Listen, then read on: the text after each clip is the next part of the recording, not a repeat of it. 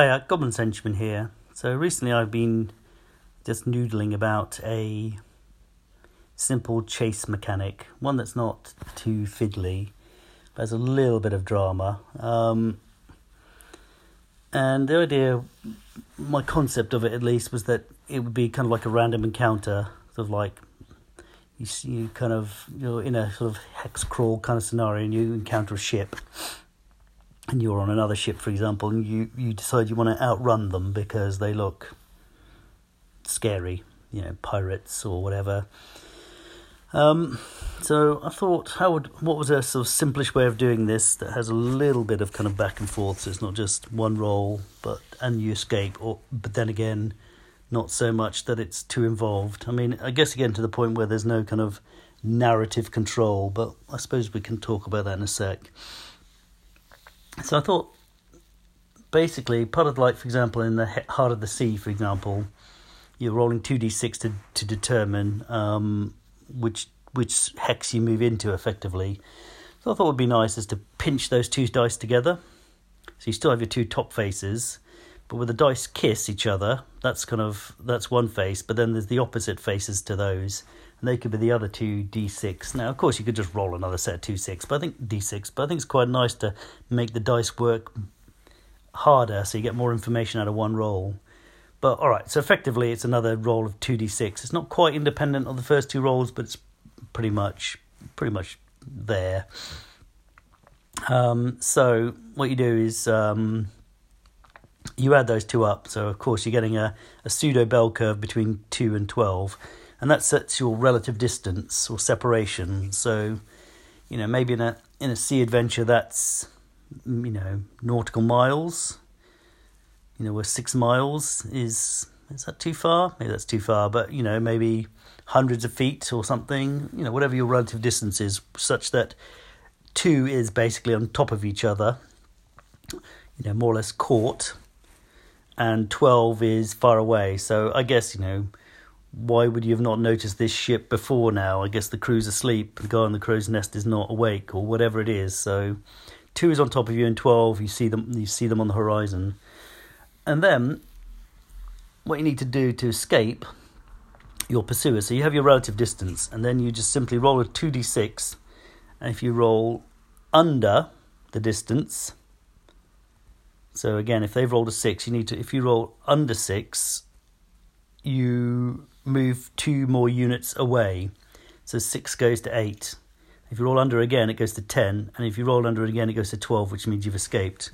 But of course, if you roll over it, it jogs back the other way. So if you get to, let's say you roll, you rolled under six and went to eight, and then you rolled over, you rolled a 10. Well, they've caught up again. So there shouldn't be too much. And because I think, is it, it feels like a, a Tunnel Goon mechanism. And forgive me if I'm wrong, because I haven't studied that system. I know it's short, so it doesn't require study. But it feels a bit like that, so that you know you, you you're progressing and it becomes easy. In this scenario, anyway, it becomes easier to escape the further you are away, and the harder to escape the closer you get to to your opponent. So once you hit a tipping point, you it's going to resolve hopefully quite quickly. Um, now, I guess I can hear hear people thinking, well, how does this take account of like conditions or a faster ship? So what I figured is if you've got a faster ship and you're fleeing, you can roll 3d6 and pick the lowest two, but if the pursuer has a faster ship, then you roll 3d6 and pick the highest two. And that reflects the, the chances of escape. Um, and then finally, what you could do is add, say, a plus or minus one depending on conditions. So if you're a sailboat escaping a rowboat, rowboat pursuer, say, you're in a dinghy and they're in a you know in a eight man row skiff. These are even the right words. Um, and you've got the wind in your favour, maybe get a plus one to that roll. So um, that can introduce a little bit of a little bit of control. And if you want a bit of narrative, maybe the crew are throwing jetsam and flotsam over the side of the boat, so that lightens the ship, um, so that you maybe can go quicker. So that might give you a plus one. So there's a little bit of control there. Um, of course, this could apply to a car chase or a foot race or something. Um, but you know, it's just meant to be like a mechanic, like a to hit roll, rather than an, you know, a really narrative event. I mean, for example, in Carapace, there is a kind of a pursuit mechanic, and that does have some narrative control by the players where they spend points and things. But I wanted this to be quite simple so that, you know, you've been chased down by pirates, do you or don't you escape? And is a little bit of like, you know, bit of like jogging up and down. And because of the bell curve, you're more more often than not going to encounter the pirates or whatever they are. Um, in the mid range, six or seven, so it's going to be a 50 50. And that seems reasonable, you know. More, most of the time, you'll see your your foes with some with a little bit of room to maneuver, but if you're unlucky, they'll be really close upon you for whatever reason, and therefore it's hard to escape. That kind of almost makes sense, doesn't it? In a pursuit, when you're when the pursuer is close, like an, a lion ch- chasing an antelope, um, when they're close, they're quite willing to keep really try for it. But as you move, as the antelope gets further and further away, they sort of tend to lose enthusiasm because it gets harder and harder to make their ground up and think, oh, whatever, give it up. So, you know, that's the general idea. I really thought I had one more thing to say. Um, let me think. Hmm. Well, I sense an addendum coming, um, but maybe there won't be. So yeah, that, that that's it in a nutshell. Um, you know, like all these things, you get a little bit paranoid. It's been done before in some fashion, and uh, uh, to be fair, I have not googled pursuit mechanics, so I'm sure there's a lot. Well, I know there's lots and lots out there, but I, I do notice that a lot of people do do grumble about having a good pursuit mechanic. So I'm not saying this is a a great one, but I think it, I think it could be fun.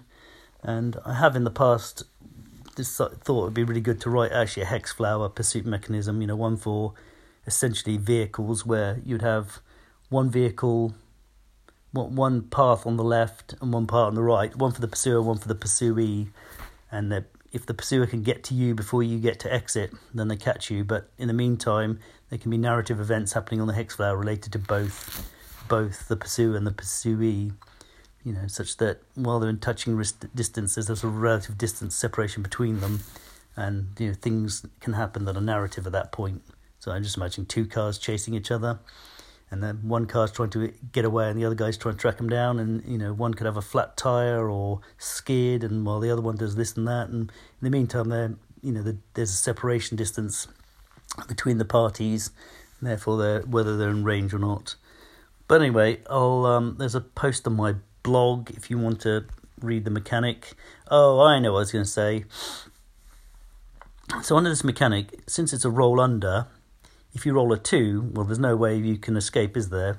Because already you've already been caught when you're setting the initial distance. So I guess you could say it has to be equal or under to escape, or you could say equal is a tie where the separation doesn't increase or decrease. You might think it's a bit unfair that you know they're right on top of you and you can't escape if it's a roll under system if you roll a two for the separation distance. But that might be fair enough. You might just say well too bad. They they completely caught you by surprise. Or the other way you could go is well if they do have this modifier like a plus one you know on that first round if they do some like super duper event like use wind you know wind spell or something magic user then you might give them that plus one. Can they roll snake eyes and a plus one to get that, that little bit of a lead? And then can they can they get the rest of the rolls they need to, um, you know, and then they have a faster ship. So they have the 3d6, so they've got a good chance of rolling snake eyes as long as they got that plus one as well. And then they could potentially use the disadvantage dis- and advantage mechanic to pull away, but it's it's going to be tricky. All right, that's um, possibly overly long, um, but yeah, there you go. Just a thought. Cheers. Have a good one vaccines are on the way, so I'm feeling optimistic about that. Um, sanity sort of getting restored in the US, I think, with any luck. Um, and um, Christmas is on the way, 1st of December. Right, cheers, bye.